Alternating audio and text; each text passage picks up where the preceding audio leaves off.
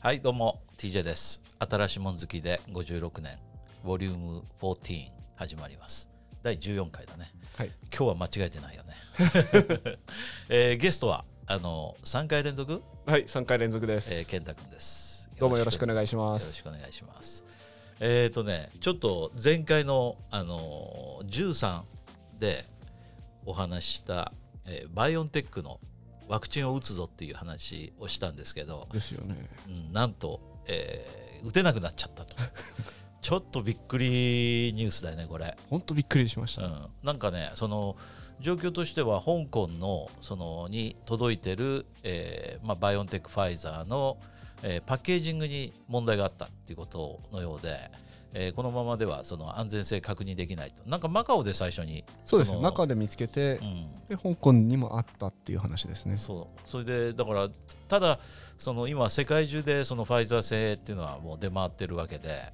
あんまり他の国で聞かない香そう港ですとよねマカオでだけ聞くような感じにも見えるよねですね本当にそんなことがあったのかなと思うんだけど、うんまあねシノバックとその中国製のシノバックと、えーそのドイツ製っていうかなファイザーの2つを我々はチョイスできたんだけど今やだからシノバックオンリーにシノバックオンリーです ね果たしてこれシノバック打つかというねこのすごい究極の選択迫られてるようなまあ感じがするんだけど、そううんですね一応やっぱ日本に帰りたいっていうのが僕らの場合メインなんで、うんそうするとシノバックはないのかなとそうだねだただその香港にいる人っていうのは今度、えー日本に帰りたいっていう人よりもしかすると中国に行きたいっていう人が多多いいかもしれないですかねもしれないねはいその中国に行きたいっていうことで考えるとシノバックの方がその行きやすいのかもしれないかもしれないですうんねその辺がねちょっとまだはっきりとしたことはあのーね、伝わってこないんだけど、そうですね噂レベルではいろんな話が出てきてありますねうなんかワクチンパスポート、ワクチンパスポート的な話も言われてるんだけそうどですよねまあ、それははっきりすればねワクチンあのシノバック打つ人は増えるんじゃないかなとは思うんだけど、そうですねまあ、今のところちょっと、えー我々もはっきりとした情報はないんだけどしかもこの突然先週打ち切りというかそのストップになってその後予約してた人たちに対しても一切の連絡がないというかなりこれそう不親切だよね。実はあのうんその当日、ん要はワクチン禁止になった当日に、あのワクチン打ちに行った人たちに向けて、うん SMS が発信されたらしいんですけどあそうなんだ、あの発信された時間が11時過ぎっていううね、んもう8時ぐらいから打ち始めてる人たちは打ってしまってたんでう、んなんかあの日だけで100人ぐらいが打っちゃったみたいなあそれもう結構大きなニュースになって実ました際ね打った人もいたわけだ、あの日いまし中止になるって言ってながらも、じゃあ、打つ方もその実際のその各、えー場所、そのそう打ですねつ場所でその情報が共有されコてンなトかロったっールていできうなかったんだね。はいあーそれはちょっと、で実際に本当にトラブルがあったんだとしたら、すごく大きなすごい問大題きな問題だとな思うっんちでゃすうよねね。まあ、ちょっと今、この不手際、あの露呈しちゃってる感じあるね。そうですね、まあ、我々に対してもそうだけどもう一つ問題はそのバイオンテックにしてもシノバックにしても2回接種っていうのがあってそうですねじゃあ多分バイオテックの場合3週間置くのかなそうですね3確か週一間回おきだったと思いますねだよねそうすると1回打ってる人は多分いるよねそうですじゃねあその人たちの2回目どうなるのっていうと本当それが不思議ですよねそれもまたね、はいまあ、ここの2回目はブース本来ブースターっていう形だからその1回でやめたからって言って問題があるわけじゃないと思うんだけそうどですね十分にその100%の効き目は得られないですそねういうことになるよね、うんまあちょっとそんな感じで、えーもやもやとしたまま4月を迎えると私は4月1日に打つはずだったんだけど私は4月の6日ですね。うん、2人とも今のところちょっとチューブラリーになっちゃったねそうですね。うんこれ日日付変えられるとちょっとまた面倒くさいな。そうだねだからうんこのままその例えば今日明日にでももし、えー再開っていう話になって4月1日にその予約してた人はそのまま打てるんだったら僕ら完璧ですけどね。うん悪くないと思うんだけど、うんまあちょっと、えーはっきりしない、ですね。うん、ちょっとねそんな感じですね4月をそういう形で迎えたくはなかったけどねそうですできればもうすっきりと早く打ちたいなっていうのが正直なところだけそどうですねね。日本日本目ももう予約してますしね。そうそうそうそうまあそんなことでね、えーまあ、このワクチン関連はその辺にして、そうですね今日はさ何の話しようかなと思ったんだけど、はいえー健太君とねこの始まる前にちょっと話して一ついいアイデアもらってっていうのはここ最近あの開封動画っていうのは僕はその YouTube でよくやってるんだよね。そうですね。うん、で、えータオバオっていうねその中国のその C2C っていうかなんていうのあの楽天日本でいうと楽天みたいなもんかそうでなすね。楽天、アマゾン、そうだね、アマゾンとか楽天みたいな、その中国で最大のそのオンラインサイトがタオバオっていうのがあるんだけそど、うですそ,、ねこで、えー物を買って、それを開封するっていう、それだけの動画なんだけど、いや、欲しいものがもうやっぱりね、そのたくさんあるんだよね。ありますよねうん。もう見てるだけで一日終わっちゃいますね。そうそうそう。で、それを、まあ、買って、えー昔だったらね、そうそう、昔はね、この去年、一昨年だったら、これ、中国の、あのーそういう、えー、華僑路、華僑路ってなんていうんだ、華僑来た華僑北路っていうね、うんあの、ファーチャンャンペイですね。ファーチャンベイ、うん、中国で言うとファーチャンベイ。で、広東語だとファーキョンパ。ファーキョンパ、はい そうあの中華の華花っていう字ですよね、それに強いと書いて強弱の強ね強いそれから、まあ、北それから、えー道路のロローローですね。ファーワワーファーキキョョンンパパロー。ローっていう感じなんだけど、えーまあ、そこに行くとその電子商品がもう山のようにあってねはい。でそこで、まあ、iPhone のケースが100円ぐらいで売ってま100すね円もしないでも売ってたりね まあもちろんいいものもあるんだけどいいものだって100ドルするようなものはなかなかないっていうなかなそかんなそうですね。 100元いやだからしないですね1000円するケース iPhone ケースなんてなかなかなくてあの100円とか、まあ、に200円とかその程度で買えるようなケースがあってそれが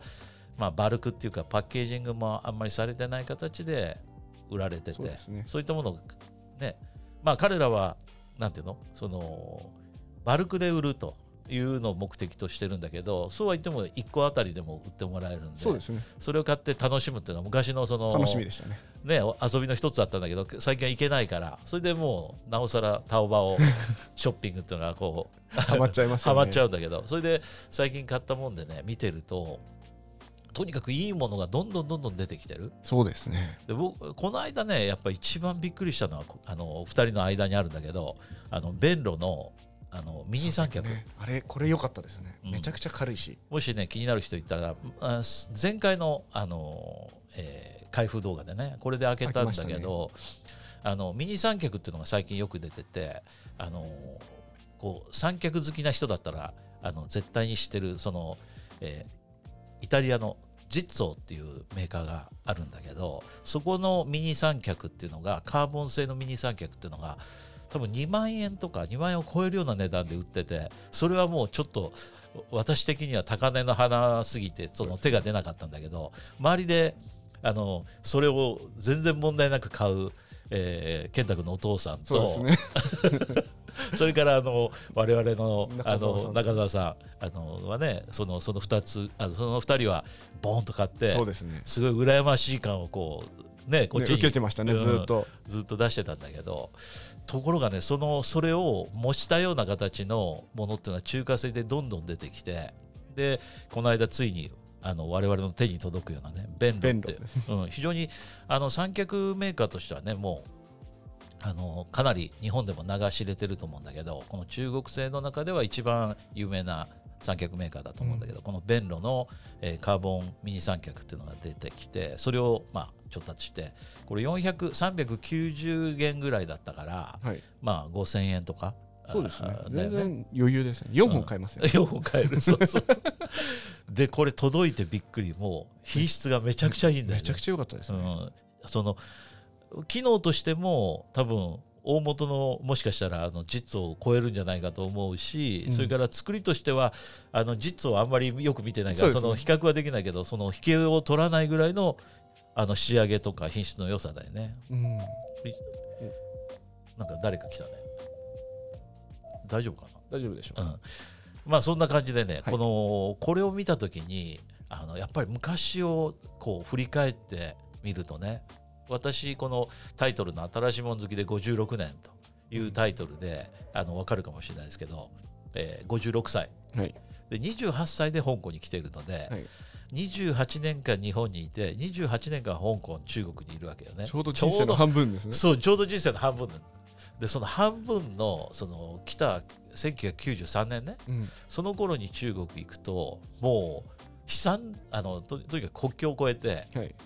深センに入ると深センにはその頃もうとにかくあのあれなんだっけ、えー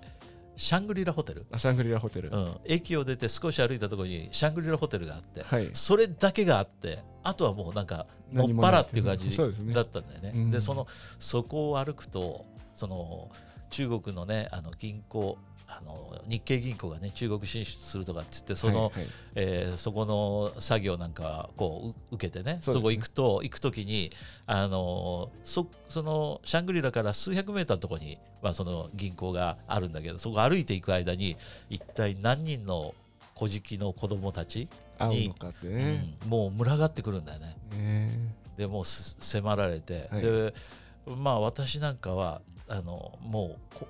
と鉄の意志で何もしないんだけど、はいうちのその一緒に行く同僚のスタッフ、はいはい。なんかがついかわいそうになってお金をポンとちょっと一人にあげるとももうなんてうもうす ごいほ今までいなかったやあ子供たちまでこう湧いて出てくるわけよそうですね。まあ、そんなそれが中国の本当最初の印象、そうですうね。ん、だったんだよね。私が行き始めた頃もそんな感じでしたね。だよね、いその本当にそういう非常に貧しい国っていう印象があったんだけありどましたね。今やもうね逆にね、うんもしかしたら向こうの方が快適っていうぐらいあるいは向こうの方が香港の国境越えで向こう行った方がとりあえず深センあたりだとリッチって感じがしちゃうよね。そうですね。街のそのビルの数にしても、そうですねビルの高さにしてもいろんなレストランなんかに入った時のもてなしなんかでも昔はもう嫌になるようなことしかなかったんだけど、うん今はもうねだいぶ、だいぶっていうか、すごくそうですねホテルなんかに行くと香港よりも快適感は感じることが多いね。うん。そうですね。うん、普通のレストラン行ってもまあ嫌な気はしないよね。そうですねまあ、あの中国でうん僕が思うの、今今でもまだあるのは、うんやっぱ高級レストランはまだちょっとうん微妙かなと思うんですけど、うなんていうんですかね普通のレストランうん、はすごく美味しくなったし、そうね、うん値段も安いし安いしね、で綺麗ですしうんサービスもいいし、そういう部分ではもう間違いなく香港を超えてるなと思うことあるよ、ね、思うことありますね昔はもうそのとにかく接客が嫌な接客しかなかったんだそけうどですね今は接客もすごく香港よりもいいよね。あの店が臭かったっていうのがありましたねあったしねよく昔は、うんそのむか香港も来た頃ね93年頃っていうのはやっぱりあのお金を払うまではすごくあの対応が存在はいはいはいでお金を払ったら初めてお客さんとして扱ってもらえるっていうようなありますね感じを香港でもあったけど、はいそれ以降あのやっぱり香港でもどんどんどんどんねよくはなってると思うんですけどねね、ね良くなってはい、で今や全然問題ないよねそうですねほとんどねそれが中国はもっともっとひどくて90ところがねやっぱり97年の返還うんあの辺りからそうすごく変わった、どんどん変わりましたね、もう本当にびっくりするぐらい変わってあのこれが同じなんでこの1年2年本当そのぐらいでなんでこんな変わるのっていうふうに思った記そ憶うがあでるすねねいやまあそんな感じでところがそのそういう中でその物の質っていうの品質っていうの商品のがすごく上がってる昔は、そうですねあのね昔本当思い出すのはね例えば車屋さんにねはいあの中国で車を買ったことがあるのね、はいでその車を買いに行く時にその現地の中国の車屋さんっていうのもあるわけよね、はいそれを見に行くでしょ、はいそうするとね一番びっくりするのはその展示されてる車が汚いんだよ そうそうで汚いってのはどういうことかというと本当にその外も埃がついてても平気だし、手垢もついてるし、うん、でもっとひどいのは中こう開けて、はいで乗り込むでしょ、はいそうするとそこが砂だらけだったりして汚いんだよね。あで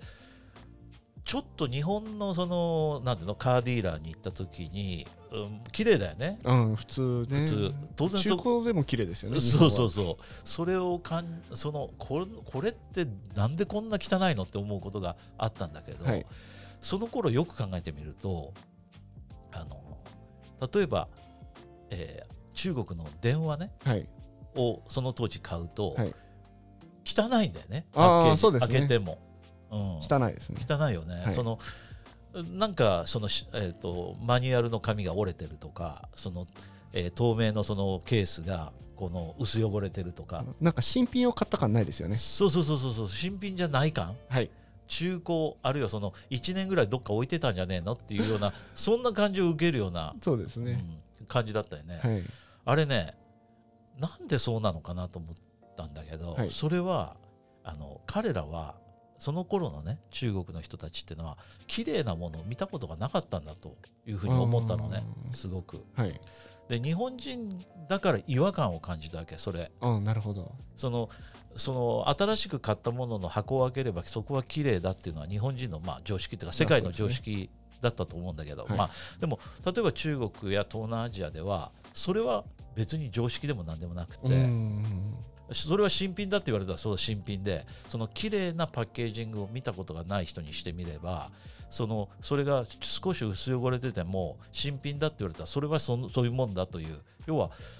いいものを見たことない人たちが思う感情と、うん。我々その頃いいものっていうのを知ってる人が良くないものを見た時の感情の差がそこにはあったようあなった気もします、気がするんだよ。ね。まあ、本当箱はあの本体を守るもの。そうそうそうそう箱は本体を守るもので 箱に傷があってもいいしでもっと言えば俺がその、えータートルバッグっていうのであの、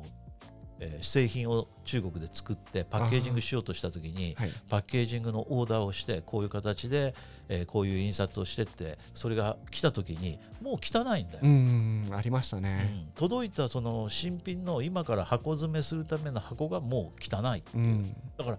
彼らにしてみたらそこが綺麗である必要性っていうのを全く感じてなかったうんように思うのね。あるかもしれないですね。ところが iPhone が中国に行き渡って、はい。で iPhone のパッケージングの美しさを見てそれを見た後の中国の人たちっていうのは今度はそういうものは綺麗でなきゃいけないっていう常識が今はもう当然あるように思うんだよね。ありますねうんそうするとその自分たちが作る製品それから自分たちが他に買う iPhone じゃない何かを買った時でも、やっぱり綺麗であるべきだっていうそういうあの気持ちでもって接するから、うんそういう製品の品質がどんどんどんどん上がっていっそうでたすねように思うんだよね。だから今あの我々がこのその弁路の三脚買ってもあのもう製品として完全にいけてるよね。いけてますね。うんまあそれで言うと昔中国でうん面白い携帯を見つけるとついつい買ってしまううん悪い癖があったんですけど、うんでなんで買うかっていうとやっぱ面白いから買ってる、うんでそこにクオリティは求めてないそうだね。壊れてもいい、はいまあ安かれ悪かれ安かれなんですけど、はいは面白いっていうものを結構買ってたんですね、確かに。でそういうふうに使ってまあ壊れたら捨てるぐらいの感じで買ってた、うん今の僕の人生がうんうんなんかメインが中国製品増えてるなって思うんですよ ねいや本当そうだよねで。すよねだって DJI は間違いなくもう多分ドローンやってる人なら大体 DJI 購入するじゃないですかそうだよね。でで DJ がトップだもんね。そうですね今うんでアクションカメラも私の場合はインスタ360そうだよね最近買ったのだとインスタ360とあとやっぱ DJI のポケット2あれはもうメイン機そうだよね、うんだから前だったら GoPro があって、はいで GoPro を真似する中国企業があってそうですねやっぱり GoPro がもういいんだけどそれよりも値段が半分だとか3分の1だから買うっていう GoPro のパチモンみたいなそのものがたくさんあってそうですねそれが今やそれとは違う新しいだってインスタ360なんて GoTo かな今のやつ GoTo だでとすねはいあれなんて別にそのあの GoPro を真似してるわけでもなんでもなくて新しいカテゴリーの製品を完全に中国として確立して作ったっていう製品だそうよねですねあれは。あれは本当よく考えられて作られてると思うしであのなんといっても秀逸なのは帽子のあのそのつばのとこにつけるそれを外して今度は胸につける、はいで、えーそのケースが三脚になってるっていうのはそうあの辺のね考え方の素晴らしい素の晴らしいよね。僕も初代からすごい好きなんでうんあれはいいものですねそうあの360度前あの中国行く時に健太君の昔持ってたねそうインスタ360わあ X 1X だったかな、うんあれ借りたけどあれで初めてあ360度カメラっていいなって思ったよね、まあ、ああやって今本当考えてみれば昔はその、えーいいものがその最高のアメリカ製の最高のもの日本製の最高のものが買えないからそのちょっと安いけどえーいろんなことが劣るけど安いから中国製っていう感じだったけあのど、安くて劣るけどまあいいやってまあいいいう感じですよね、だよね今やもうちょっと替えがないみたいな海外本当 DJI の製品っていうのはもうあの完全にその世界のトップブランドになってしまって、ですねドローンなんてじゃあドローンを超えるものが我々他に買えるかっていうといくつか競合あるけどやっぱり DJI が一番いいっていうね、うんそういうふうになっちゃったそうですね三軸ジンバルのカメラも結局いろいろ触らせてもらったけどやっぱ DJI のが安心して使える使えるもんね、うんあのか三脚をあのあれするロあのジンバルはいああいうのでもそう浪です人ねがや浪っぱ人りとかね群を抜いてるわけでバスターさん買ってましたねそうなんだよ であの三脚ジンバルに関してはジンバルに関しては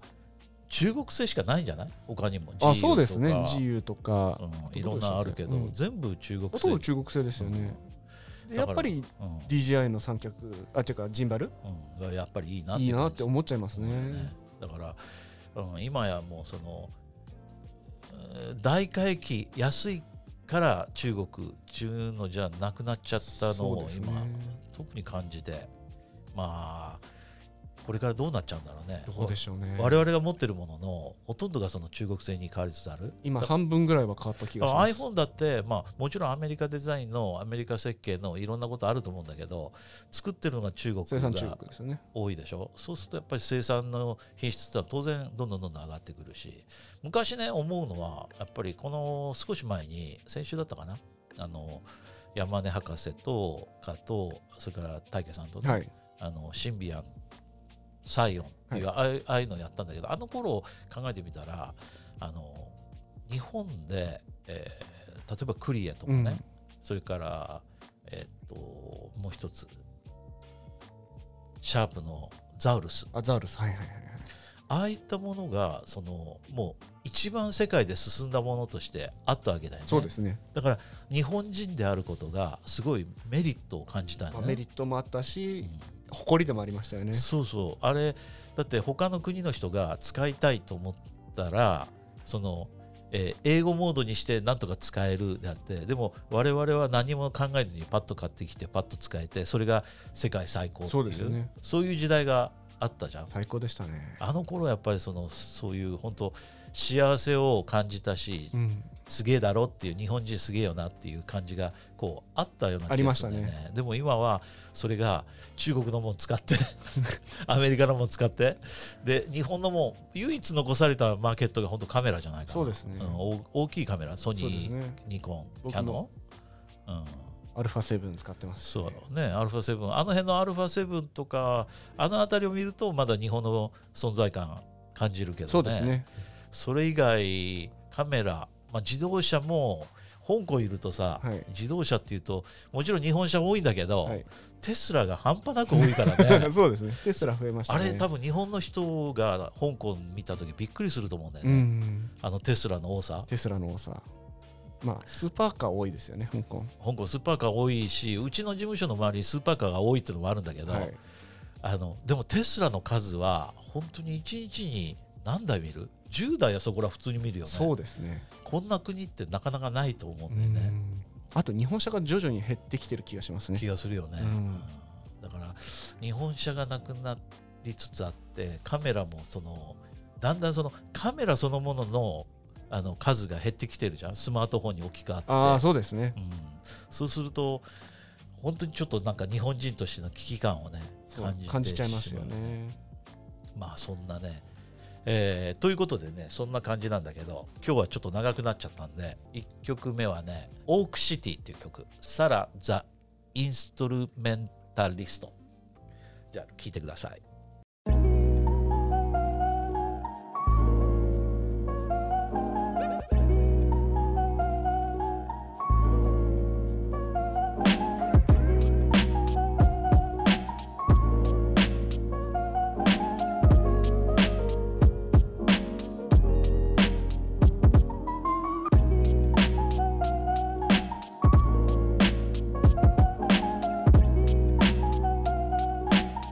「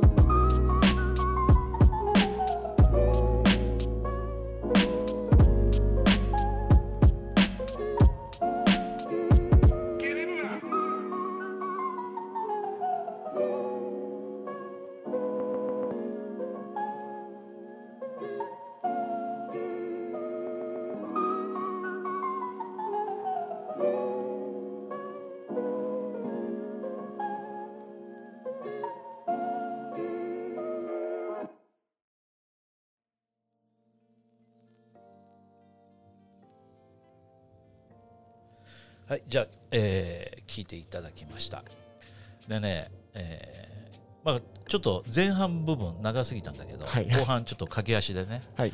えーもう一つね忘れてたんだけどあの我々ともあの仲のいいね、仲のいいブランドそうウランジさん、ウランジさんうん、ウランジっていう日本の人でも最近ウランジっていうのは小物のこういう携帯電話とか携帯のアクセサリー買ってる人はね多いと思いますね、うん知ってると思うんだけどウランジっていう会社があって、まあ、僕ら、えー健太君と私とで、まあ、向こうの事務所行ったり工場行ったりね、うんいろいろして仲いいんだけどやっぱりああいうとこもその製品を作るその速度の速さ、早いですうねんあっという間にいろんなものをどんどんどんどん投入してきてしかクオもリティも結構いいですよねクオリティもいいしそれからそのどんどん幅が広がってるよねで。すねあの最初はその三脚あの iPhone なんかをつかむようなそういったものケースぐらいだったのがライトに行ラっイてトに行って今マイクもマイ出クしもやっててでリグも出してそうですねすごいそのやっぱりもうその精力的にその拡張していってそうですねもうどんどん新しいものチャレンジ出してくるっていう感じがするねまあ、リグなんてでも僕知ってる限りじゃ中国製しかしないんですけどそうだね、うんもう今リ最近グを出せるしかもリグもスモールリグにしてもウランジなんかのああいうリグにしても製品が出てきてその製品が出た後に、えーリグが出てくるそのリードタイムがめちゃくちゃめちゃく短ちゃいよね短いんですよね。うん、あその辺あがれやはっぱりもう本当学機ぶ動べ力きだと思いますよね。日本に今なくなりつつあることそうだでよすねねまあそれで言うとアメリカとかでもやっぱ遅いですよね。遅いよねうんいやこの間もねそのウランジのあのねモリーちゃんっていうすごいスタッフのね営業の日本人担当営業のね、えー女性がいるんだけど彼女が連絡してきてまたあの、えーアナモルフィックレンズをねああの届いてましたね。うんとあの使ってみてって言われて今度それのレビューしてみようと思うんだけどやっぱりね触ってみてすごくいいなと、うんその作りがとにかくいいなるほど。あの光学性能っていうのもそうなんだけど周りのそのなんていうかなその蹴られとか。いやそうじゃなくてねそのアルミの削ってある製品の表面もうのそ質のなん感ていとかうのねし商品そのもののこあの出来上がりがすごくいいってそうことですそうそうそうあーもう物として持った時にすごいそのあ高級感ある。高級感あるなってあいいですね。それでそのローレットって言ってあのあギザギザが彫り込んであるでしょ、はいはい。ああいったものもあのすごく上品に作ってあるへっていう気がするんだよね。まあ、ああいうあの辺見ててもやっぱり中国製がどんどん良くなってそれで真似して中国製だったのがもう今や独自で中国製、うんまあまあ正直そのアナモルフィックとかっていうのはまだ最初に出てくるのはアメリカ製とかの方が多いからそうですね純粋にあの中国製とは言い切れないとこあるんだけどでもやっぱり中国とアメリカが今どんどんどんどん出てきそうてですね。日本がどんどん存在感がなくなりつつあるっていうのを感じるよね。そうですね。あのソニーの ZV-1 用のワイドレンズって、うん、あれ確かウランジーさんでしか出てないんですよ。あそっかそっか。はい、とかねちょっと挑戦してる部分っていうのをすぐ感じますね。僕はあのレンズ工場あ一緒に行ったっけ行ってないんですよあ行ってないんだね、根性だ け。あのレンズ工場行った時に、はいそのレンズ会社の社長さんねとも話したんだけどもうとにかくす自分が好きなんだよねまであ自みた分いでですね設計もやるし製造も自分でやってでそのその自分の設計した後ろでもう工場であの製品作ってるっていう、うんそういう感じでやってるからやっぱりそら早いわなっていうふうに思うしで彼のインスタとか見てたらその製品使って自分の子供撮ってるからあ あ、さすがですね。うんもうやっぱすごいなとそうあの DOF アダプターそうそうっていうあれは面白かったな。ああのここをこうした方がいいっていうのをすぐその取り入れて作ってくれるしね、やっぱりすごいなとやっぱり自分で設計して自分で作ってるそのスピード感があるなと思ったそうけですどねね。 iPhone12 用の DOF マウントのケースも届いてましたね。そうそうそう届いたその辺もね今度やっていきたいと思ってるんですですね。であのなかなり長くなったんだけどあと、えー携帯電話ねやっぱり携帯電話ねスマートフォンっていうと、中華スマートフォン一番その、えーみんなの関心事だと思うんだけどどうですか今いや、OPPO のあの伸びる画面、そう今までねそのサムソンから最初 折りたたみーそう折りたたみのあの携帯電話っていうのがスマートフォンっていうのが出てその後、えーフォールドどこだでしたね。フォールドそうでそれがフォールドでででファーウェイかファーウェイからまた、えっ、と、ファインドなんだっけ X かファインド X。ら、うん、ファインドうん X っていう折りたたみ最初逆折りたたみそう外側があの画面ででっていうのが出て今度 FindX の2っていうのかな、はい新しいモデルが今リリースされてそれはさあ今の度サ同ムソンじようのにフォールドと同じですよ同ね。じで、うん画面が真ん中中に折りたたまれるような形になったものが出てるけどすごくいいねねあれはすごくいいですよね。あのまだ画面でしか見てないしああいう、えー彼あのマルケス YouTube ああ、マルケスの YouTube でで見たけど紹介されてましたね。めちゃくかちゃいいかっこいいなっこいいですよね。ただなんといってもアンドロイドがスノあの我々が使えるようなアンドロイドのあの Google Pay が、あ、Google Google Play か。プレイが動かないっていうね、うんそのやっぱり制裁を今あのファーウェイはアメリカから受けているのあれで辛いですよね。 Google がまともに動かせないということでそれがやっぱり厳し引っかいかるですよね。僕もあファーウェイ大好きだったんで、ずっと使ってたもんねそうなんですよ。メイト9、え、8か。8から使って、20まで使ってたんですけど、ね、そこで完全に Google を断たれてしまって、そうだよねしょうがないんで。や今もうその Google のその OS レベルでの話っていうのが一つともう一つその、えーチップが作れないああ、もう生産ができないっていう問題ですよね。そうだから今その制あの制なんていうの制裁を加えられる前に作ってたもう必死で買いだめ作りだめしてたあの CPU を吐き出してるってことですよね。そういう感じだと思うんだよ、うんですだからそのアロケーションがすごく難しくて、うん FindX2 っていうかその折りたたみの新しいのがすごく売れてるから2万ドル以上するんだよねあれそうですよね。うんだから2万ドルだ30万円ぐらいするんだけどそこが非常に売れてるからそこにまず投入するでしょそうですね。でそそうすると他にもう出しちゃいけないもう出っせないですよね。ていうそういう状態まああのー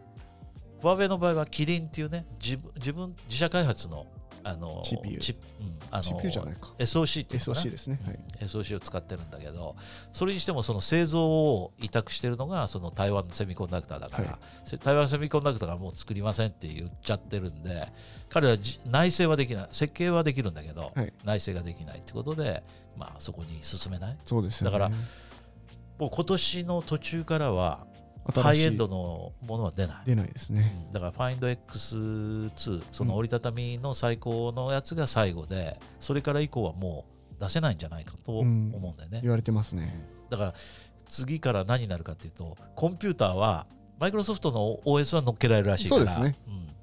まあ、あの Windows マシンを売っていくと、うんでもあんまり聞かないもんね香そ港うででさすえねも。使ってる人が少ないですよね。まあ何人か一応見たことありますけどね。うんでも少ないよね、少ないですね。まあ、そんな感じの非常にちょっとファーウェイも心配だけどそうですね。まあでもそうは言ってもじゃあし iPhone はもちろん私の場合ほとんど iPhone しか使ってないけど今や、まああのこの間までサムソニーのはい。 Xperia1 マーク2。 Mac2 使ってあれはあれで嬉しかったんだけど iPhone で、えー、ローが、と出るようになって。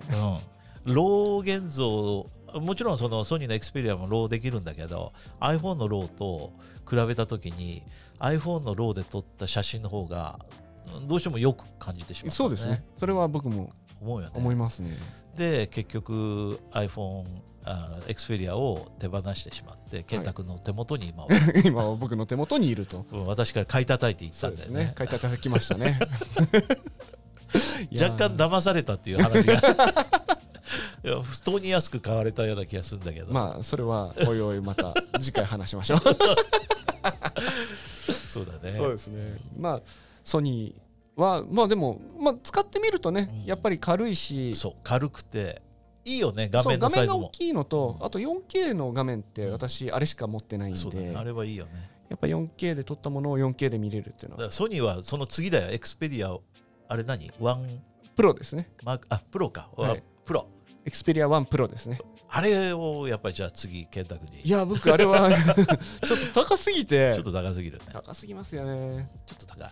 いやあれはいいんですけどね。いや欲しいんですけど金銭的に厳しいかな。だから唯一ここちらでは香港では唯一買える日本製がソニーでそうですねそれがないよねそれ以外スマートフォンはうん、聞かないですね聞、かないよね、うんだから今我々がパッとさあのハイエンドで買えるっていうのはもちろん iPhone があって、はい、その次に、えー、サムソ Samsung ンの、えーああ iPhone、サムソン、ファーウェイ、ファーウェイでファーウェイはこれから厳しくなるしファーウェイもう今香港の人もほとんそうですねど、買えないですね。買ってないよそうねですね実際にはお店買ってなでいというか、香港性がないですよね。そう、うんあのやっぱりエクスペリあのあの何、えー、Google プレイが使えないってことで厳しいで香すね港の人もやっぱりちょっとね悩んじゃいますよね。まあそんな感じでで、エクスペリア、ソニー。ソニーはまあそうですね。だからしそんなにでも人気ないんですよね。そんな人気ないだからこれじゃないやっぱりあの次はシャオミが今良くなってきてるでしょ あー、出てきてますね、シャオミ。でシャオミの家も真相改定したしですね。うんでシャオミとオッポとそれが何といってもあれだよワンプワラスンプラス9ですね。ああ、ハッセルブランド。そうハッセルブラッドがあのーまあハッセルブラッドと協調してハッセルブラッドっていうのは多分まあスウェーデンのね老舗のカメラ企業で少し前に、えーその DJI の資本が入ってまあ子会社っていう扱いなのかどうかちょっとその辺は定かじゃないけどもまああの DJI のお資本が入ったそのハッセルブラッドと、えーそのワンプラスが提携をして今カメラの下にハッセルブラッドって書いて書あいるよてありねますね。あれはやっしぱかもり4眼ですからね。そうしかもあのあれだねあのあそこのデザインのそのまとめ方上手だうねまいですようんね。綺麗だなと思ったその下品さがないっていうかすごいこう綺麗なまとめ上品なまとめ方してるなと思ったあしとちょっとこう、あのいやらしいところで、あの白黒専用のレンズ積んでますしね。そうそうそうそうあれがちょっと意味不明だねうん意味不明ですよね。うんしちょっと前にあったよね白黒ってやっ一ぱ時り期流行りましたけでどもねハッセルブラッド使うような人はやっぱりモノクロームっていうなんそういうで感すじかね。うんライカがライそうだカライカモノクロームみたいなさですよね。ちょっとちょっとあれはびっくりするよねですね。うんでもちょっと一度触ってみたいな。触ってみたい実際あのもうアメリカの、ね、トップレビュアーがちょっとレビューしてるのを見ると、色味が良くなったような感じはうん受けるよね、まあだからワンプラスにしてみると今までの売り方としてもうスペックとしてはもうハイエンドのスペックで他社が、えー15万円で売ってるところを10万円ぐらいで売るっていそううですそう,、ねいうことでハイエンドのスペックをミッドレンジの価格帯で売るっていうのが彼らのその売りだったんだやりけ方でしたど、ここへ来てもハそイエれンドもに入ろうとしてますよねうん、。そうだねそこがこれでうまくいくかどうかそのためにもカメラを良くしなきゃいけないで,、ハッセルブラッドとの協調だからそれが本当実際にどんだけ、えーいいものに仕上がってるかっていうのはこれ楽しみだ,、すごね、い楽しみですよね。だからこういうのが成功するとワンプラスもだからワンプラスオッポそれからビーボーってうんみんな結局ブブ高なんだよねこれそうです よね。ワングループですよね。そのブブダカってあの我々のように香港や中国にあのいたか特にか河南というかそう広東省香港深センにいた人は知ってるんだけど歩く歩く高いってボーボーコっていうねそう。あの DVD プレイヤーですそよう、ね。 D、日本にはあれなかったよねあの、B、DV あのなんだっけ、えー VCD っていうねそう VCD もそうですし、うんあの DVD のいいところは、うんあの全リージョン対応そうそうそうそうもう あ日本だとあの見れないものいっぱいあるんだけどこっちの DVD はもう全リジョン対応っていうなんかわけのわかんないのがいっぱい出てどこてねの国の DVD 入れても見れるってねその前にだから DVD の前に VCD, まあ VCD VCD マってシのがあっンでてすで,、ねその VCD っていうのであの中国行くと日本のドラマが10枚1枚ちょうど1時間なんでねそうですね1枚に1話入っててで全10枚とかそでうですねあのシリーズあの古舘え古あ古舘じゃないふふるさん古古畑任古三郎畑にか 出てこないうん、古畑任三郎なんとかみたいなそういうのがあってね、はいそういうのを違法で1枚10ドル10元ぐらい10元ぐらいでしたね100でだからもまとめ買いするとなんか80とかそうそうそうそう全部でまあ80元だから1000円ちょっとで見そうれでるすみねたいなそう,、いうのがあってそれを VCD っていうぼ暴行の VCD で見るっていうすしかもあのいまだに俺が疑問なのは、はいあの深センの国境にボーボーコーのその宣伝があって、はいそこにシュワルツェネッガーが出てたシュワルツェネッガーの写真があったんだけどあれ本当にシュワルツェネッガーにそのお金を払ってあの広告に出てもらってたのかどうかでいまだにちょっと俺疑疑問問なですねんだけど、ままあでで払ってたんでしょう多分ねうんまあその辺はあのボーボーコーがから派生しているのが b ボでありそうですねうん、それからオッポでありッポでありワンプラスワンプラだからみんな根っこは一緒、そう、んなんか全然違うブランドをよそってますけどね、まあ、だから年寄り向け若者向けっていうそういう感じで、まあ、同じ会社なのかその分分裂というか、まあ、仲良く派生してる会社なのかちょっとその辺そうですねよく分かって義ないけど、務まあ、その辺はまたあの山根博士に聞けばねあそ分かうでるすとね思うんだけど、まあ、そのその辺のねやっぱり中国製のあのスマートフォンが本当にクオリティが上がってきてるから、そうですねシャオミにしてもねその辺を今後はまた使わざるを得ないよね使ざる、うん、使わざるを得ないだでっすてねあの巻物みたいなオッポのくるくる巻いてあって伸びてパッドになるっていうあれはもう本当手元に1台誰かに買って置いといてもらいたいぐらいですだよね早くあのまだまだ試作って言まだって試た作ね、ですね、うん、あ早くあれを本間も見てみたいねですねまあ、というねこんな感じで、えー中国製でワクワクされるさせるものがいっぱい出てきてるっていうのがもう28年前とうんちょっと違うなとそうですね感じがするね。あの安くて変なものからそうそうあのそこらなりの価格にはなったかもしれないけど安そうやまあ、比較的安くいいものが本当その通り、うんあのだからまさに今のワンプラスが安くてハイエンドだったのが今えーそこそこの値段だしハイエンドだしっていうそのだからブランドを持ってそこに進みかけてるってまさにあのそれを中国全体でも感じるよね今日ちょっと長くなっちゃったねということでねエンディング曲なんだけど、えーよくかけてるね「えー、大井フューチャリングジェミニー」えー曲名がね「Wa- Wasted Time」聞いてください。